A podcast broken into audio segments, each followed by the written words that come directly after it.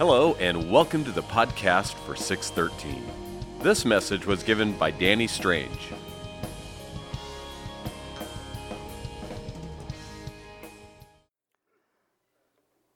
Ritz Carlton Hotel. A Mercedes Benz pulls up. A man in $300 shoes is sitting inside. The valet comes over and, and opens the door, and, and the valet is feeling a little bit awkward because he realizes that he knows this man, and he's a little embarrassed to make eye contact. They went to high school together. And yet, luckily, the man in the car is on the phone and doesn't notice that he knows the valet, and, and he just scurries along, gets out of the car, and takes the claim. And, and then as he starts to walk into the hotel, he looks back and he sees that he recognizes the valet. And they exchange an awkward, how you doing? What are you here for? And the rich man says, well, I'm here for the reunion. It's our class reunion tonight. Did you get the invitation? And the valet drops his head. He says, Yeah, I got it. I have to work. I'll be out here. The rich man takes a few steps into the Ritz Carlton and he looks, and the place is extravagantly beautiful. And he thinks about how excited he is to be stepping into this reunion. He's doing well. He's got his nice shoes on tonight. And he gets to go and interact with some of his friends from high school that he knows have not been doing as well. And he's not a prideful guy, but just nice to know that you made it, you know? All these people in high school thought you were nothing, but now you can show them you're, you're something. And as he walks into the Ritz Carlton and starts to take in the scene, he thinks about how grateful he is. Says, God, I'm so thankful that I'm not, uh, I'm not like other people in my class. You know, there are friends of mine from high school, they're hooked on drugs now. I know guys who have gone through four or five marriages by now, and I'm still with my wife. There's some that are running around still trying to figure out their life. And even this valet over here, I mean, sure, bless his heart, he's here, but I'm just thankful, God, that you have blessed me with, with getting it, you know? I work hard at work. I know how to get ahead. I, took my studies seriously. I go to church. I give whatever I get, I give the first tenth to God. And God, thank you that you've blessed me as I've honored you with my life out in the cold, the valet looks inside and just wishes that he could go in and, and be with his friends. So he goes to his boss and he says, Hey, can I get tonight off? This is my class reunion, and these are my friends from high school in there. Please, please, please. I know I said I'd work. I know I, I need to be here, but can I please get off this time? And the boss says, No, man, you got to work out here.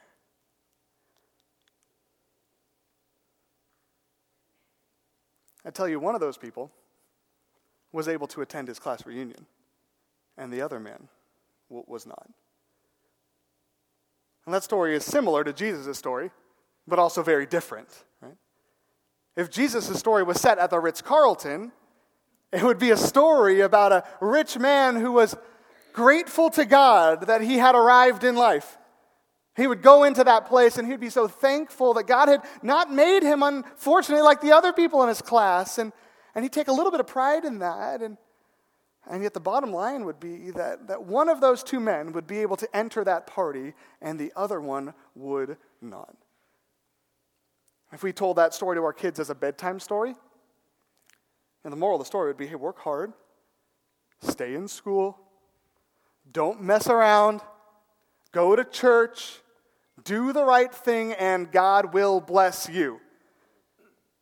Because we don't want our kids to be like that valet, or like the guy who's on the fifth marriage, or the adulterer, or the, the drug addict out there. We want our kids to be like the rich man. But Jesus' story isn't set at the Ritz Carlton. And that makes me think that maybe the church is less like the Ritz Carlton and more like something else. It's a place where these two men come in, and the one who goes home getting what he's looking for is the poor man, not the rich man. And imagine the Mercedes Benz pulls up in the inner city of Oakland in front of a soup kitchen, and a man with a $300 pair of shoes gets out. The rich man, as part of his church service, has been working on Saturdays feeding the homeless. And so he walks through the front door of the soup kitchen. And awkwardly, he, he realizes that the front door attendant is a guy he went to high school with. He says, Hey, how you been doing?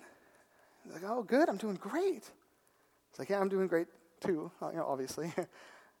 Saw the Mercedes. So why'd you choose to work at this soup kitchen? The guy said, Oh, you know what? I after high school I kind of went through a rough patch and I was on the streets for a while. And I found this place, and, and I came in, and, and they gave me a chance, and they gave me a shot, and I started helping out behind the scenes. And, and now I finally have a job. I work here at the front desk, and, and at home I go uh, at night. I go home, and this is kind of my life now. And the rich man wa- walks into the soup kitchen, and he kind of puts on the apron and the hat, and grabs the spoon and starts serving people. And he's feeling pretty good that, that he's able to be charitable in that way, you know? And these people, he's looking around and he sees people who've just made a wreck of their lives. He could tell some people are drunk. He Starts to hear some stories of people who've just ruined their families and been married three or four or five times. And this guy starts to think to himself, God, I am so thankful that I'm not like these people. You know, drunk, out on the streets, going through marriages after marriages after marriages I mean, even like my buddy at the front desk here. I worked hard for my money. I went to school. I worked my way up the corporate ladder and I go to church and I, I give my money to the ministry. And I even serve here at this soup kitchen, God. I'm so thankful you made me like who I am. And, and you taught me that hard work pays off. And meanwhile, over in the corner, you see the man leave the front desk and he goes and talks to his supervisor. And he says, Hey, I know I'm not supposed to do this, but I, I had a hard week.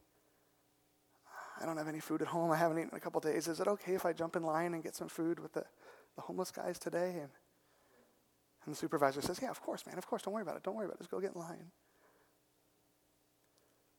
I tell you the truth the, the poor man and not the rich man went home with their stomachs filled on that day.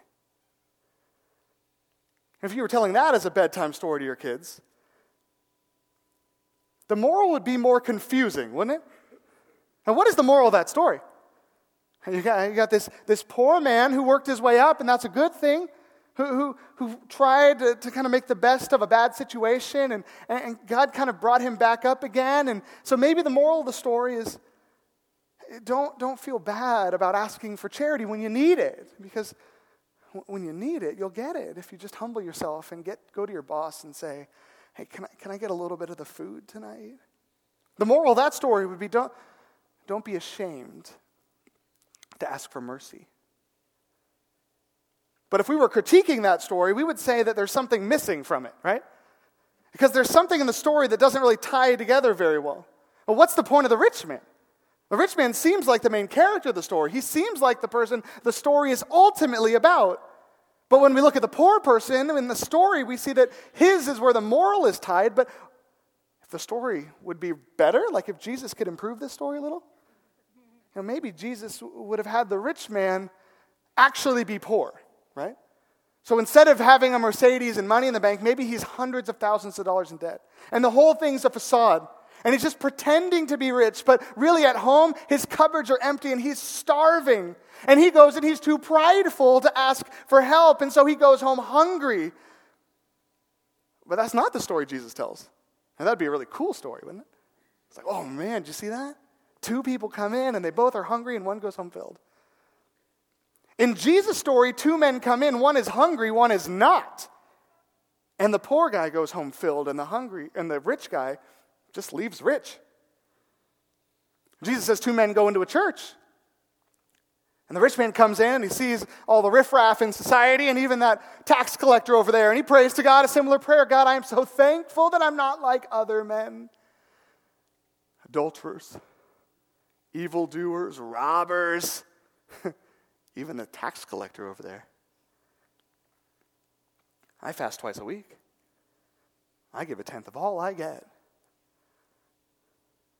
And off in the corner, hiding, is the tax collector who's so ashamed of where he is in his life and where he feels like he stands before God that all he can do is beat his chest and say, Lord, have mercy on me. I'm a sinner. And Jesus says, I tell you the truth. That man, and not the other, went home in a right relationship with God.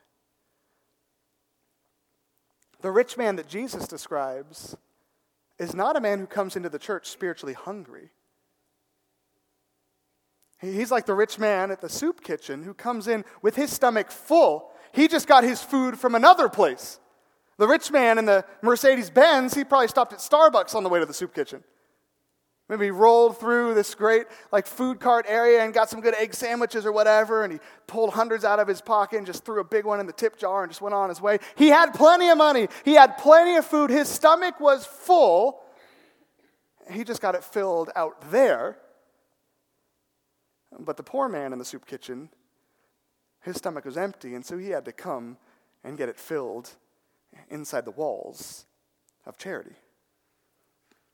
Jesus says spiritually, the Pharisee walks into a church and, yeah, he's got a good relationship with God, but he didn't get it in here. And he didn't get it from there. He got it on his own. He pulled himself up by his bootstraps. He didn't need God to show him any mercy. He didn't need God's grace. He, he proved to God that he could do it on his own. And so he was in a good relationship with God in his mind, not because God did anything for him, but because he did good things for God. He felt like, yeah, I've got a great relationship with God, but I didn't come get it by groveling and begging for mercy. I did it by being a good person. I, I showed God that I didn't need him to be righteous, I could be righteous on my own. Unlike the tax collector. Man, he couldn't muster up any righteousness on his own. There was nothing he brought to the table when he came to meet with God. the tax collector couldn't stand up and say, God, I'm thankful that I did this right because he hadn't done anything right. And he wasn't thankful that he was who he was. He felt ashamed of who he was. A tax collector thought if, if God judges based on, on what we do, I'm toast. And so all that he could muster up was that, that small prayer Lord, have mercy on me, a sinner. God, I have no righteousness that I got out there. I'm going to have to get it from you. And Jesus says, out of those two men, one of them walked out of the doors of the church in a right relationship with God, and one of them did not.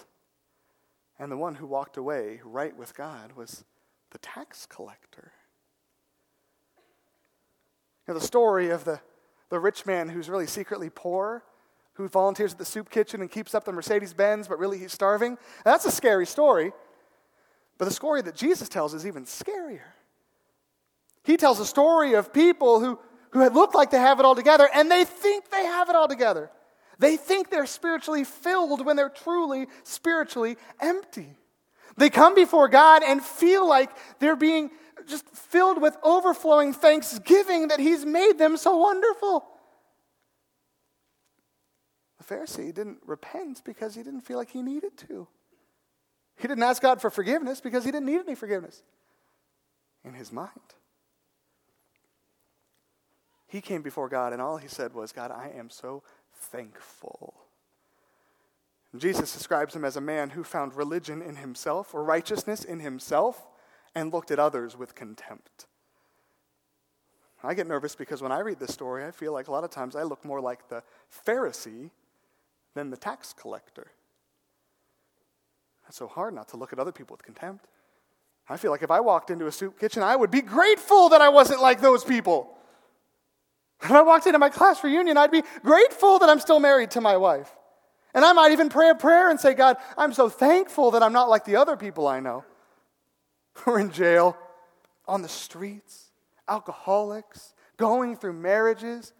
God, I, I go to church every week. I, I, work, I work at the church and I, I tithe my money and I read my Bible every day.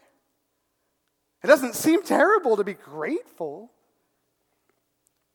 And yet Jesus says, be very careful because gratitude might just be Christianese for pride.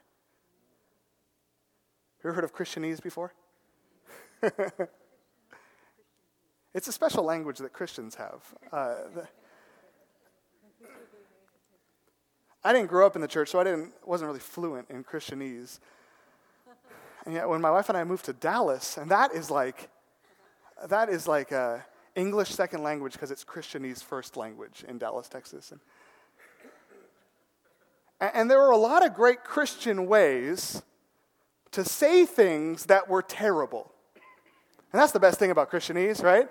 You can find ways to say sinful things, but make it sound like you're saying righteous things. And so I, I remember that we'd be sitting in a group of people, or you meet someone at a church or whatever, and they start gossiping. And they're talking about, oh, my brother in law, that guy's an idiot. You know, he just goes through wife after wife after wife, doesn't pay his child support payments. Uh, I mean, if you, if you would ask me, I'd say he's not even saved. And then they'd say, bless his heart. like, bless his heart is like the undo button for any terrible thing you said. Because you're saying, this is a terrible person, let's gossip about him for a little while, but I feel a little bit guilty that I gossiped, and so I'm going to throw up a quick prayer and ask that God would bless his heart. Because his actions are so idiotic that, that maybe his heart is right in the midst of it. And so it's a great way, if you're ever looking for a way to, to say something sinful, but sound like you're saying something righteous, that's a freebie. Bless his heart. There's other Christianese talked to people before who just feel called to follow God into something. Say, you know what? God has called me to go and bring the gospel to my neighbor. Or God has called me to, to go and confront my friend on this issue that's killing him. And God has called me to go across the street and build a relationship with this person in my neighborhood. Let's, and I say, let's pray about that. And we pray about it. And I say, hey, now go and do it. Go and do it. Go and do the thing God has called you to do. And then they come back next week. And I say, how, how was it? How was that confrontational conversation? How, how, how was that, that walk across the street? How was that moment we were praying for? And, I say, oh, you know what? I, I prayed about it a lot. I just didn't have a peace about it. With us Christianese, I didn't have a peace about it is a way to say I, I'm a coward and I didn't want to do what God called me to do. And so I didn't but I wanted to make it seem like it was God's fault I didn't do it, not my own. Right? He didn't come back and say, I chickened out. Let's pray again and go after it. He didn't say, Oh, I realized that what I was doing was a dumb thing. He didn't say, Oh, yeah, I really wanted to, but I didn't get the opportunity. He said, Oh, I really wanted to, but, but I just felt like God wasn't giving me the green light yet. So, so it's God's fault that you didn't do what you told me last week God told you to do. I'm not saying that God like spoke to you audibly and now you're disobeying or something. I'm just saying be very careful if you're going to blame your lack of obedience on the one who called you to do it. Well, he didn't give me a peace. The funny thing is, when you read the Bible, there are terrifying things that people do. You think of Jesus going to the cross. He didn't have a peace about it. Did you know that? Jesus went to the Garden of Gethsemane and he's sweating blood and he's terrified. And his body is being ripped apart even in anticipation of it. And he comes before the Lord and says, God, in a sense, I don't have a peace about this, but I, I want to do what you want me to do. So let me not trust what I feel. Let me trust what you've called me to do. That's the biblical mandate. But Christianese is, it makes it a really easy way for us to avoid what God is calling us to do. And we'll have a lot of variations on that. We have this like open door, closed door theology. And you read the New Testament, that's where it comes from. Paul says, I'm called by God to bring the gospel to many people, and yet there are doors that are closed. Pray that God would open them. And so we've taken that concept, and now what we do with it is we've turned it around and we say, God has called me to do this, but uh, he closed the door. It's like, what do you mean he closed the door? What happened? It's like, oh, I didn't have, I didn't have a peace about it. It's like, that's not a door. I want to say, Oh, let's make up another thing. When God closes the door, he opens a window, right? and we make up all these theologies, and, and the reason that we do them is because we want a Christiany way to say, I, I didn't do what God called me to do. but it's not because I'm bad. It's, I mean, he messed up. He didn't give me the peace. That's his job. He didn't open the door. I mean, I I tried to go on that missions trip, and, and you know what? I, I just didn't have a peace about it. I think one of the scary Christianese that we pick up on is what this Pharisee does in this passage thankful. We read the story and we, we hear about a prideful guy who thought he was better than everyone else and he had no need for God. And yet, the way he words it is God, not God, I'm prideful. Says, God, I'm thankful. God, I'm so thankful that I've got my life together. God, I'm so thankful that you've led me to live a good life, unlike those people. God, I'm so thankful that I, that I, that I grew up in America, unlike those terrible places. God, I'm so thankful, thankful, thankful, thankful. And sometimes we're thankful, but sometimes we're prideful. And the difference between thanksgiving and pride, it's a fine line. But the scary difference is that Jesus says that the prideful people have their eyes blocked and so they cannot see God. Where, of course, gratitude is an amazing thing. And if that man was in a right relationship with God, that Pharisee, and he walked into the church on that day, and he got before the Lord, and he prayed a prayer and said, God, I'm so thankful. I, I look around at some of my friends from high school, and, and their lives are falling apart, and, and I know that it's just because of you.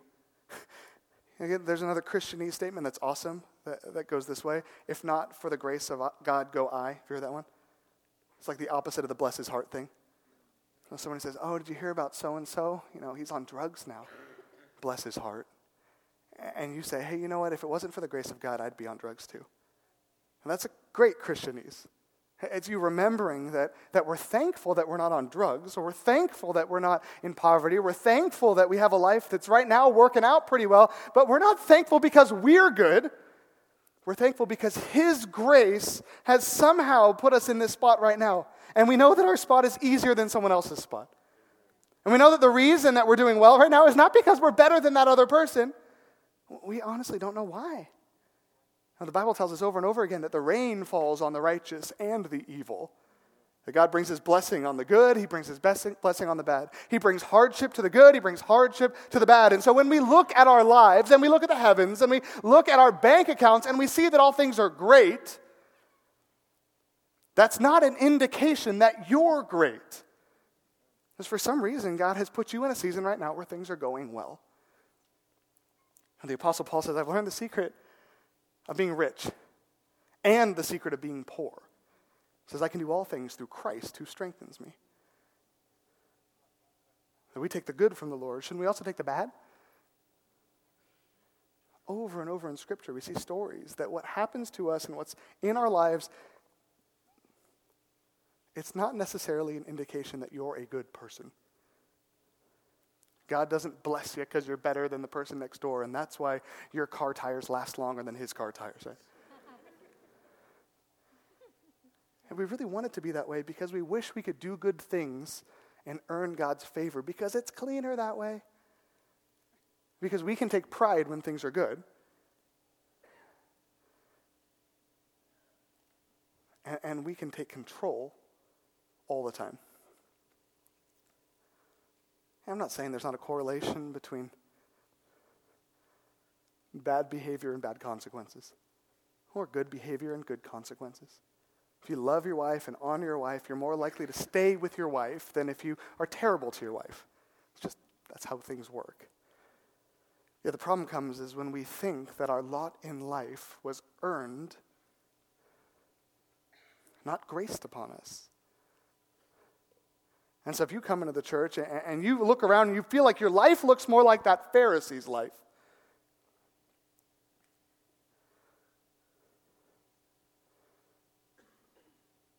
your job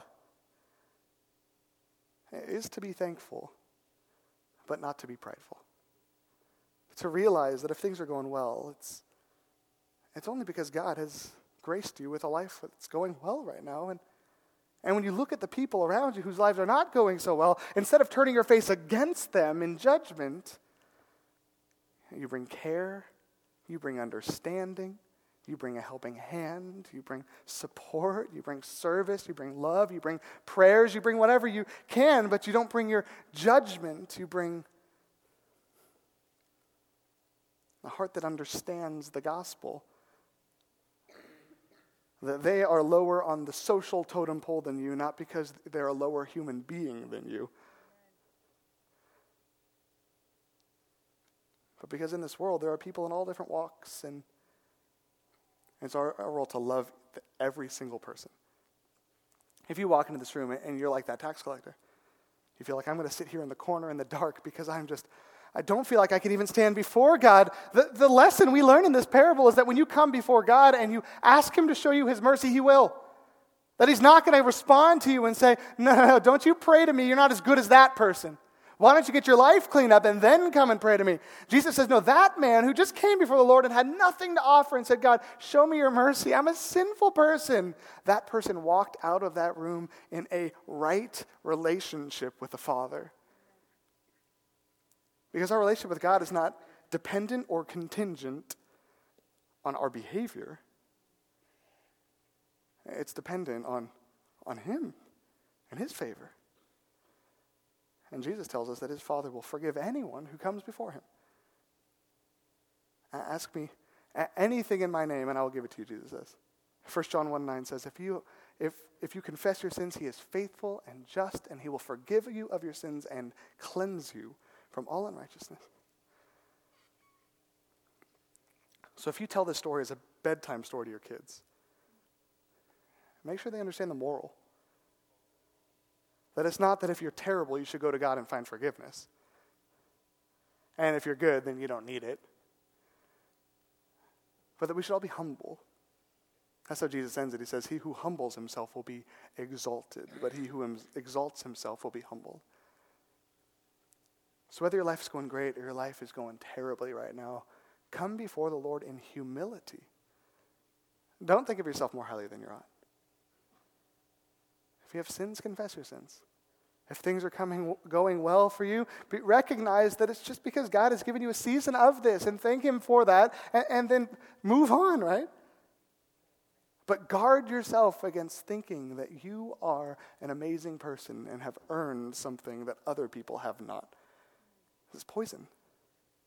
And it can blind our eyes and cause us to walk away from the Lord and rely on ourselves instead. One of the reasons we love taking communion regularly every week in 613 is it's an every single week reminder that He's the one who gives us life. Now, the gospel is that we come to God with nothing and, and we walk away with everything. That we come empty to this table. And our stomachs, our spiritual stomachs, are empty, and yet we fill it with the body and the blood of Jesus.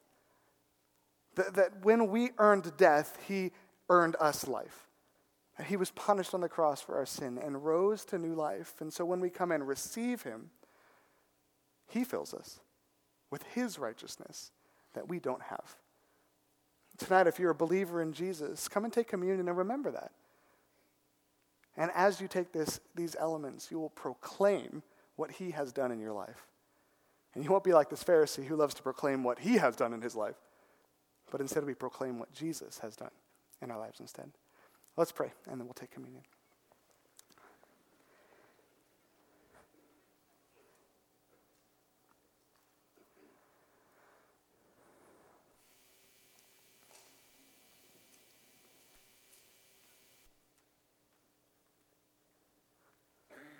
Lord, we know there's that fine line between humility and pride, and I pray that you give us freedom that we wouldn't be so concerned with the words that we say that we forget about the heart that says them.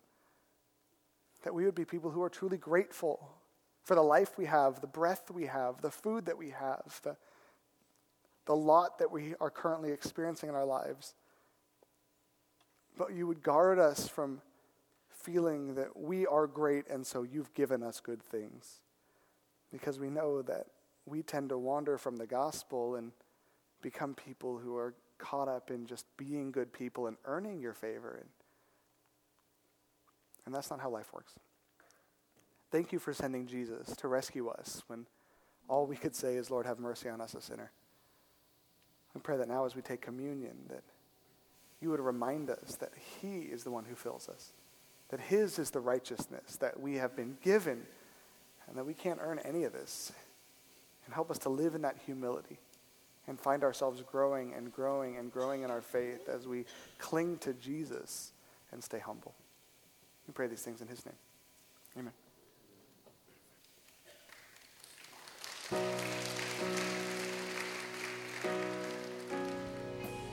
Thanks for listening. If you'd like to hear additional 613 messages, or you're interested in finding out more about Neighborhood Church, please visit our website at threecrosses.org. That's the number three, crosses.org.